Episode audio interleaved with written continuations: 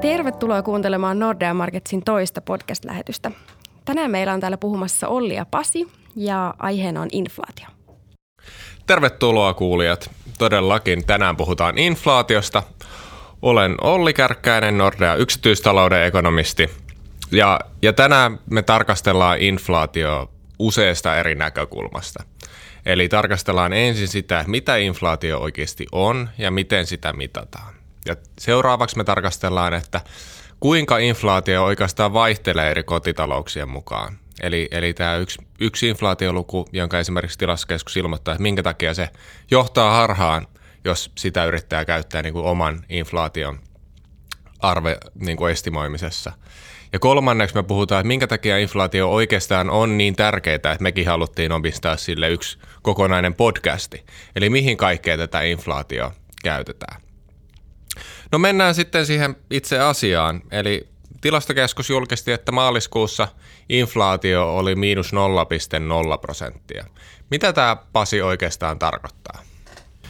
No helppo vastaus ja tekninen vastaus on tietenkin se, että kuluttajahinnat olivat samalla tasolla kuin mitä ne oli vuotta aikaisemmin, eli ne ei nousseet lainkaan. Sen takia inflaatio, hintojen nousuvauhti oli siis pyöreä 0 prosenttia – mutta meidän kannattaa ehkä katsoa vähän sitä, että mikä tämä niin kuluttajahintaindeksi oikeastaan on. Sitä oli mä luulen hakee tässä.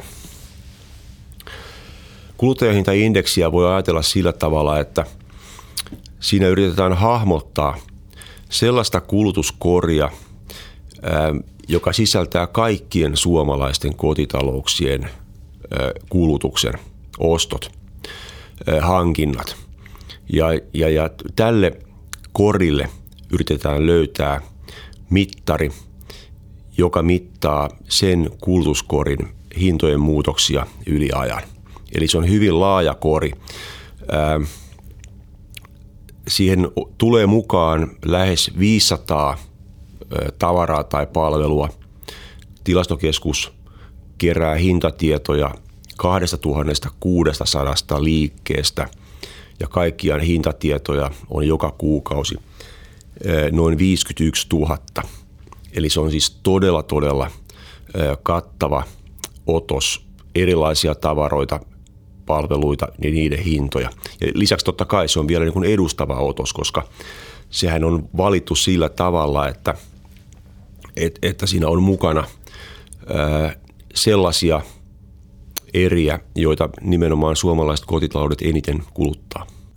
Ja itse asiassa kuluttajahintaindeksi on yksi, yksi meidän vanhimpia tilastoja, että, että kuluttajahintoja tilastokeskus alkoi seuraa jo vuonna 1886 ja, ja kuluttajahintaindeksiäkin on 1920-luvulta lähtien, että on sellainen tieto, joka, joka on kiinnostanut myös tilastoissa ja pitkään, joista sitä kautta on myös hyvinkin pitkiä aikasarjoja saatavilla – Toki sitten sen, sen kuluttajahintaindeksin sisältö, eli ne hyödykkeet, mitä siinä on mukana, niin on vaihtunut ajan myötä. Että siellä ei ole enää niitä samoja alkuperäisiä, vaan sinne on tullut kaikenlaista uutta mukaan. Ehkä tässä vaiheessa on hyvä muistuttaa sitä, että kulutuskorissahan ei ole pelkästään tavaroita, vaan siellä nyt tässä viimeisimmässä ää, korissa, niin siinä on palveluiden osuus 42,6 prosenttia. Eli lähentelee jo pikkuhiljaa puolta kaikista kulutusmenoista. Se on ihan totta ja, ja toi on hyvä huomio, kun sanoit, että se kulutuskorvi päivittyy koko ajan sen mukaan, että, että mitä ihmiset kuluttaa. Että sen tarkoitus on, on vastata sitä, että mitä, mitä Suomessa kokonaisuudessaan kulutetaan ja mitä tuotteita käytetään ja – sen takia tätä kulutuskoria, eli, eli siinähän ei ole suinkaan kaikki Suomessa tuotetut tuotteet tai palvelut, kuten Pasi sanoi, että et, et niitä on noin 500, mutta se on tarkoitus koostaa sillä, että se mahdollisimman hy, hyvin vastaisi sellaista keskimääräisen suomalaisen kulutuskoria. Ja esimerkiksi nyt, nyt vuodenvaihteessa tätä, tätä koria taas päivitettiin ja, ja siinä, siinä näkyy näistä niin kuin katsoa, että mitä tuotteita sieltä on otettu pois ja mitä tuotteita sinne on otettu lisää, niin siinä – näkyy tällainen kulutuksen muutos. Eli, eli esimerkiksi kulutuskorista on poistunut vehnäleipä, patonki, navigaattorit, stereosarjat ja sulkapallomailat ja jostain syystä myös vauvojen ulkoiluhaalarit. Ja taas uusina tuotteina sinne on tullut muun muassa soijajuomat, oliiviöljyt, maalauspalvelut, laajakaista TV-palvelut sekä sisäverhouspaneelit. Eli, eli tässä näkyy, että tämä menee hyvinkin yksityiskohtaiseksi, mitä täällä on mennyt. Et ilmeisesti nyt ei enää sulkapallomailoja osteta samaan tapaan kuin aikaisemmin, mutta sen sijaan sisäverhouspaneelit on nyt in. Niin, sitä voi kysyä, että kuka, kuka ostaa säännöllisesti itselleen sisäverhouspaneeleja. Näinpä.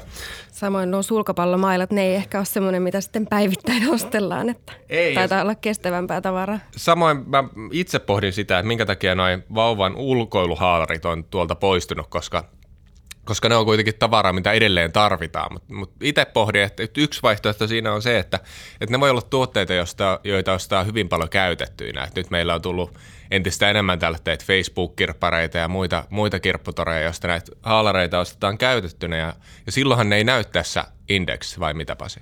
Joo, mulla on se mielikuva ainakin, että, että tää, tässä ei käytetyn tavaran kauppa sillä näy. Paitsi tietenkin siinä mielessä, että, että jos jos me ostetaan käytettyä tavaraa, niin siihen kyllä varmaan joku tämmöinen myyntimarginaali voi tulla. Esimerkiksi kun ostetaan käytettyjä autoja, niin sinne tulee silloin autokauppiaan perimä ää, palkkio tai välimaksu. Se sinne tulee kyllä, joo. Yksi asia, mitä mä ajattelin vielä tuohon lisätä, että pitää muistaa tietty se, että kuluttajahintaindeksi hän ei mittaa ainoastaan Suomessa tuotettujen tavaroiden hintoja tai palveluiden hintoja, vaan siinä on mukana totta kai sitten myöskin tuontitavara.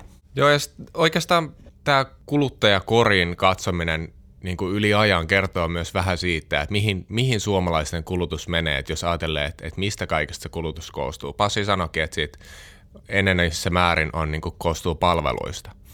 Sitten sit jos katsotaan, että mitkä siellä on ne isoimmat erät, niin, niin siellä selkeästi isoin erä – on asumiseen liittyvät menot, joka nyt vastaa noin, noin neljäs osa kokonaiskulutuksesta.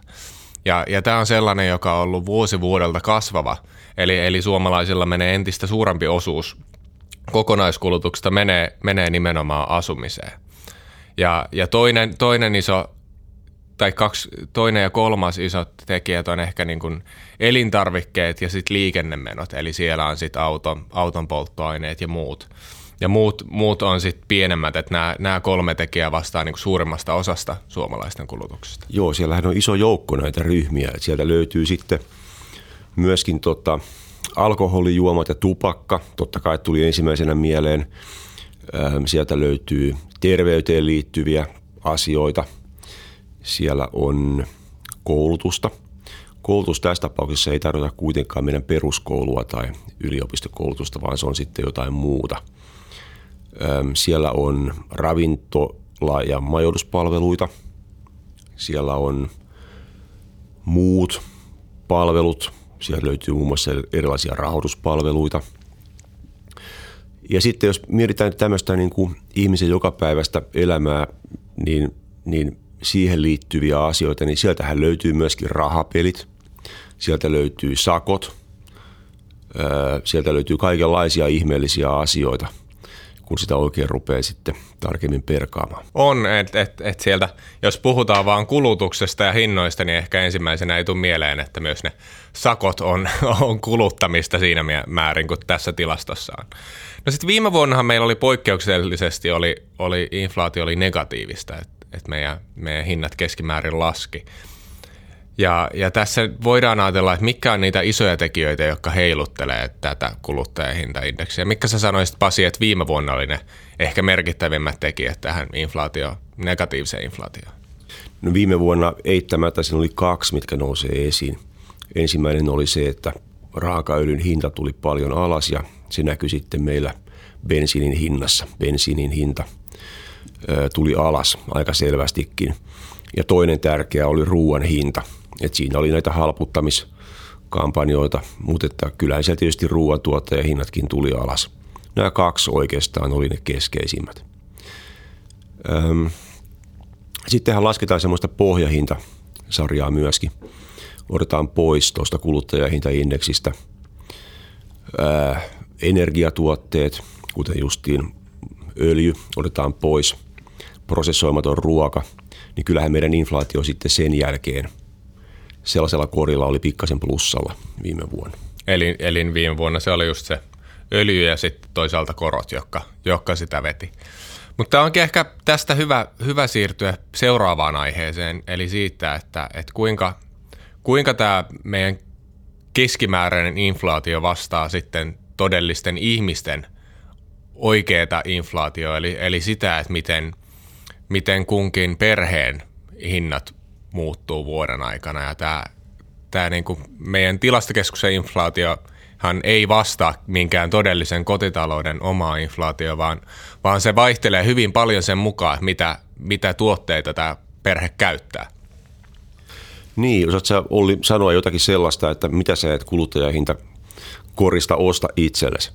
Ensimmäisenä tulee mieleen, että sakkoja ei, ei tule ostettua mielellään, että, mutta mut sanotaan, että kyllähän siellä varmasti on, on paljon tuotteita, että sitten on tällä hetkellä ei, ei mene niin vaippoihin, ei mene rahaa, että, että se on niin hyvin erilaista, että, että meneekö esimerkiksi vaippojen hinnat ylös tai alas, niin se vaikuttaa lapsiperheissä paljon, mutta sitten eläkeläistalouksissa ei niinkään.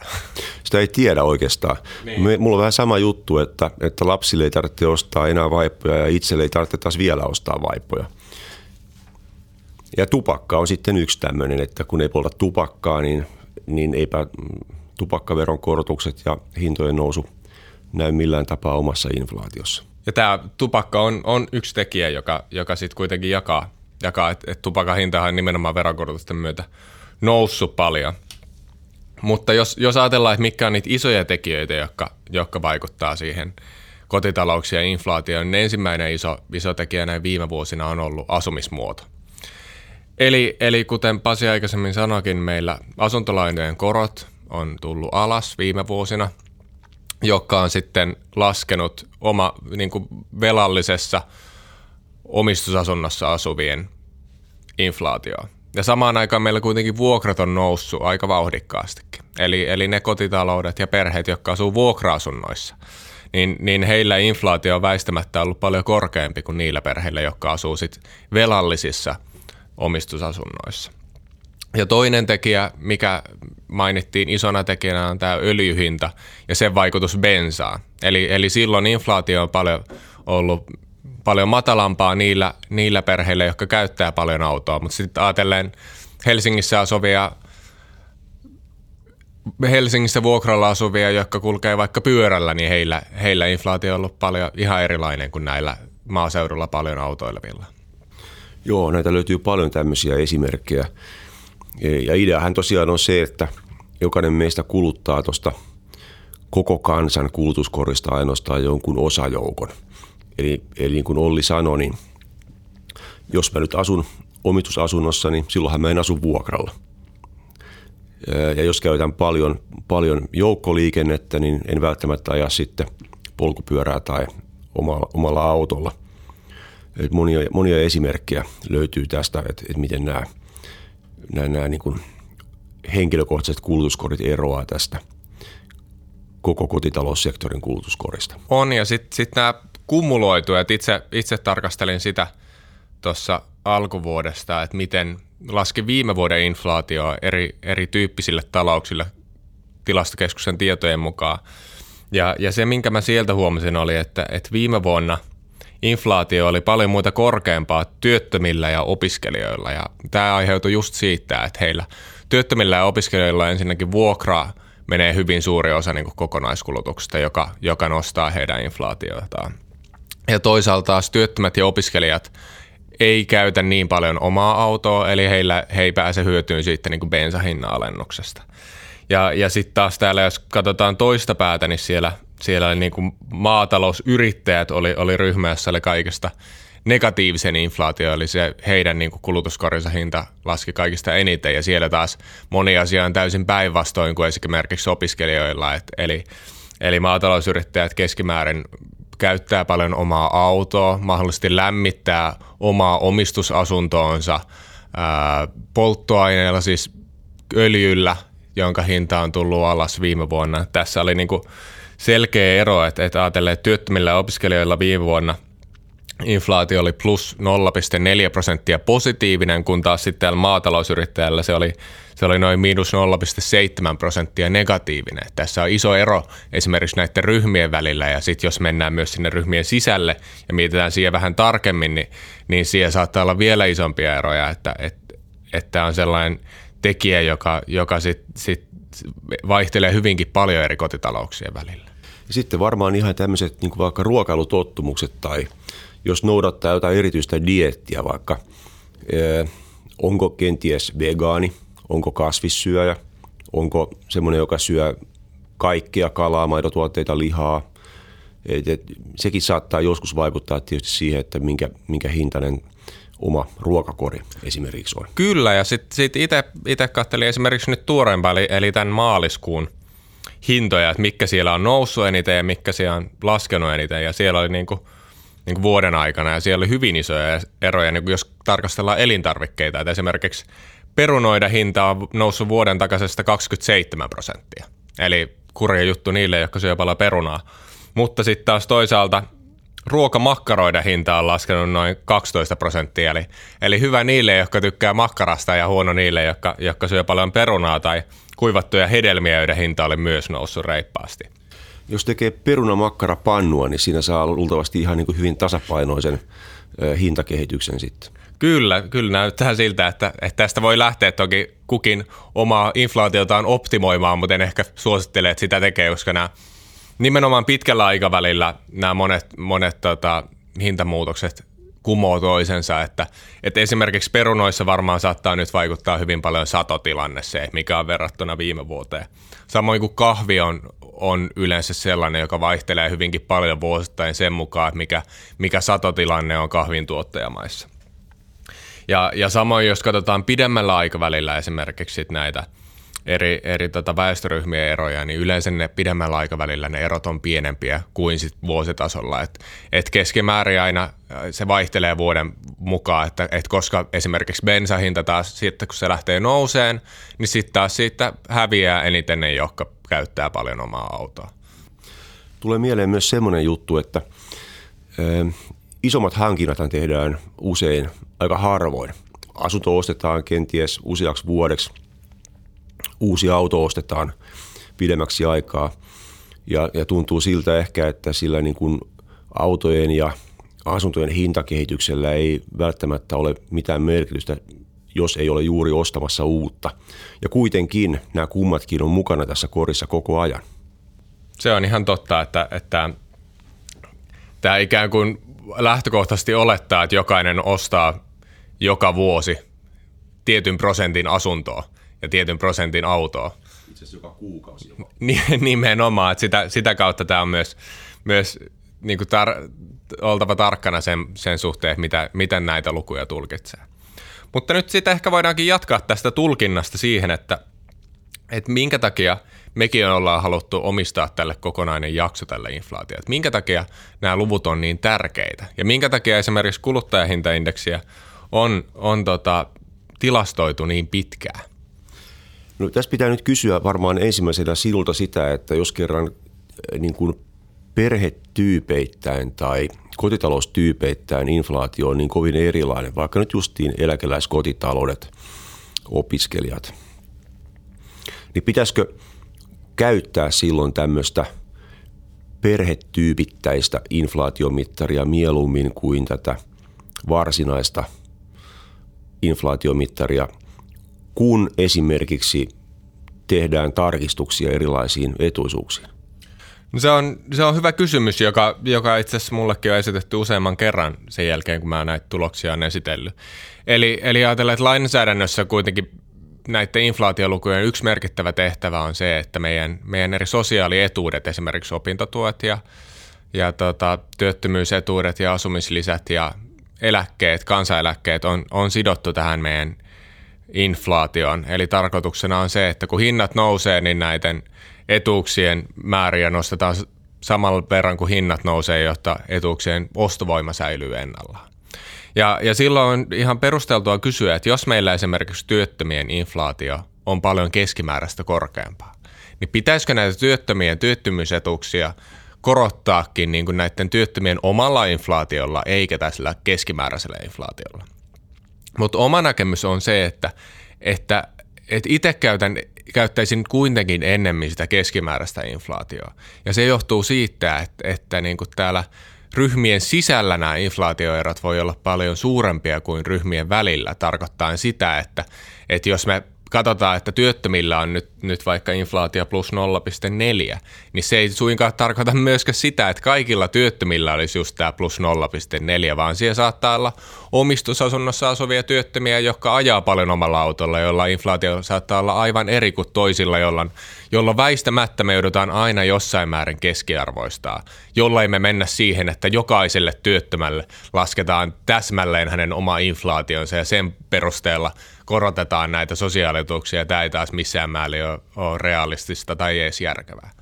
Niin ei se ole mahdollistakaan missään tapauksessa. Että on pakko mennä, mennä näillä, näillä, näillä isoilla keskiarvoilla eteenpäin.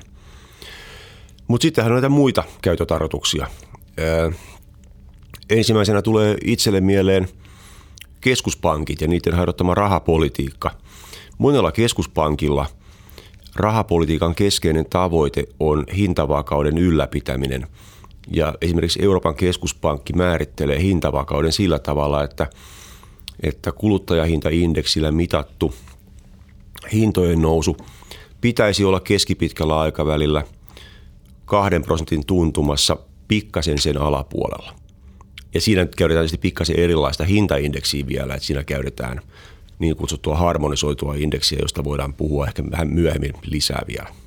Ja tässä on tosiaan tärkeää huomata, että tämä hintavakauden suhteen tavoite on nimenomaan 2 prosenttia, eikä kauheasti sen yli eikä alle. Eli, eli molemmat vaihtoehdot, jos se menee liikaa yli tai liikaa alle, on, on huonoja. Et, et, et se, mistä ollaan monesti huolissaan, on tämä nimenomaan pitkä jatkuva negatiivinen inflaatio, eli, eli niin sanottu deflaatio.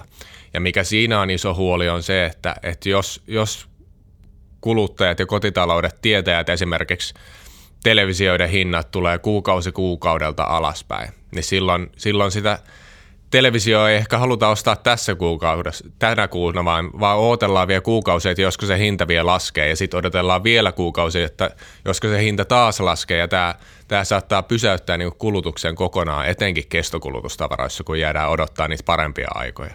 Ja sitten jos inflaatio menee huomattavasti yli sen tavoitteen, niin tyypillisesti silloin voi ajatella, että myöskin se inflaatiovauhdin vaihtelu on paljon isompaa. Ja silloin se tarkoittaa myöskin sitä, että inflaatio-odotukset saattaa heilua tosi paljon ja, ja nimenomaan inflaatio-odotusten ankkurointi kahden prossan paikkeille hän on tämä EKPn keskeinen tavoitekin. Ja sitten sit on, on tapauksia, joissa niinku keskuspankit menettää tämän hintavakauden täysin ja, ja silloin puhutaan niin kuin hyperinflaatiosta, joka tällä hetkellä varmaan esimerkkinä on Venezuela, jossa, jossa odotetaan, että tämän, tämän vuoden inflaatio olisi 500 prosenttia. Ja, ja siellä tilanne on niin paha, että siellä itse asiassa keskuspankilla ei ole enää edes rahaa painaa rahaa. Et se kertoo siitä, että kuinka, kuinka paljon siellä se rahan arvo on laskenut. Eli, eli tässä, tässä niin kuin iso tekijä näin niin kuin makrotaloudellisesti inflaatio kysynnälle on nimenomaan tämä niin keskuspankkien tavoitteet, jotka on, on monesti sidottu nimenomaan näihin inflaatiolukuihin. Ja sitten on tietysti ihan meidän kansantalouden tilinpidon laskelmat. Kansantalouden tilinpidossahan täytyy pystyä selvittämään se, että mikä on yksityisen kulutuksen hinta muun muassa. Ja sen lisäksi toki monia muita, muita eriä ja niille, niille niiden omat hintaindeksit. Ja toinen tekijä, missä, missä monesti myös käytetään inflaatioa ja inflaatioennusteita nimenomaan, on silloin, kun tehdään palkkasopimusneuvotteluita. Eli, eli siellä palkansaajien tavoitteena aina on, on se, että se palkan ostovoima säilyy. Eli palkat nousis vähintään sen verran, kun hinnat nousee. Ja sen takia tämä niin kuin inflaation ennustaminen on, on monelle ennustelaitokselle niin kuin hyvinkin tärkeä tekijä, koska se, se yhdessä sen niin kuin ansiotason nousun kanssa antaa osviittaa siitä, että mikä meidän ostovoiman kehitys tulee olemaan. Kyllä, kyllä. Ja, ja totta kai sitten, jos miettii ihan niin kuin talousennustamistakin, niin kyllähän inflaatioennuste on aika keskeinen, koska se juuri niin kuin sanoit, niin sitä täytyy peilata sitten myöskin tähän ansiotasokehitykseen ja, ja, ja reaalisen ostovoiman kehitykseen, josta tyypillisesti päästään kiinni sitten jollain tapaa kotitaloussektorin kulutusmahdollisuuksien nousuun tai muuhun kehitykseen. Se on ihan totta. Ja yksi, yksi missä myös käytetään näitä niin kuin inflaatio tai, tai muita tämän tyylisiä lukuja on, on silloin, kun yritetään verrata eri vuosien esimerkiksi bruttokansantuotteita toisiinsa. Eli, eli tehdään niin sanottu rahanarvon muutoskerroin avulla saadaan verrattua, että mikä, mikä BKT esimerkiksi 70-luvulla oli ja mikä se on tällä, tänä vuonna, että kuinka paljon se on niin kuin reaalisesti isompi. Joo, niin me päästään asian ytimeen pikkuhiljaa, eli me päästään BKT-deflaattorin, joka on siis bruttokansantuotteen hintaindeksiä, joka on sitten jo aika paljon monimutkaisempi kuin pelkkä kuluttajahintaindeksi.